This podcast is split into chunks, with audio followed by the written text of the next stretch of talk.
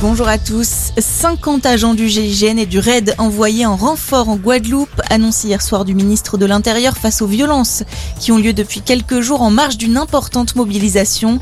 Les habitants sont dans la rue depuis lundi dernier pour dénoncer les mesures sanitaires, mais également le manque d'accès à l'eau, la pauvreté ou encore la hausse du prix de l'énergie.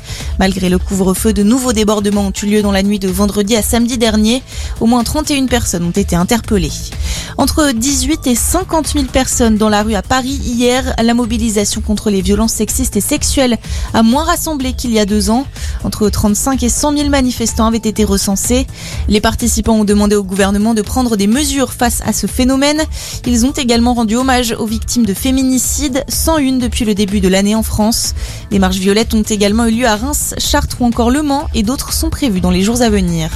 1,9 milliard d'euros, c'est la somme que le gouvernement souhaite investir dans un plan quinquennal de relance du tourisme, annoncé hier de Jean Castex, le Premier ministre qui a précisé qu'une partie du montant permettra d'aider les plus démunis à partir en vacances.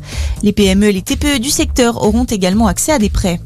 Des nouvelles de la joueuse de tennis Peng Shuai, une vidéo de la chinoise de 35 ans a fait son apparition sur Twitter hier, publiée par un journaliste affilié au gouvernement. On y voit la tenniswoman souriante au restaurant avec son coach et des amis. Les images sont récentes, mais l'inquiétude demeure dans la communauté sportive concernant la liberté de Peng Shuai.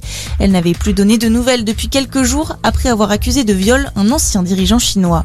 Et puis une victoire historique pour le 15 de France hier. Les Bleus se sont imposés face aux All Blacks hier soir dans un stade de France plein à craquer, 40 à 25. Les Français n'avaient pas gagné contre les All Blacks depuis 21 ans. Un énorme succès quelques heures après leurs homologues féminines. Les Françaises ont également battu la Nouvelle-Zélande hier après-midi. Score final 29 à 7. Merci d'être avec nous. Très bonne journée à tous.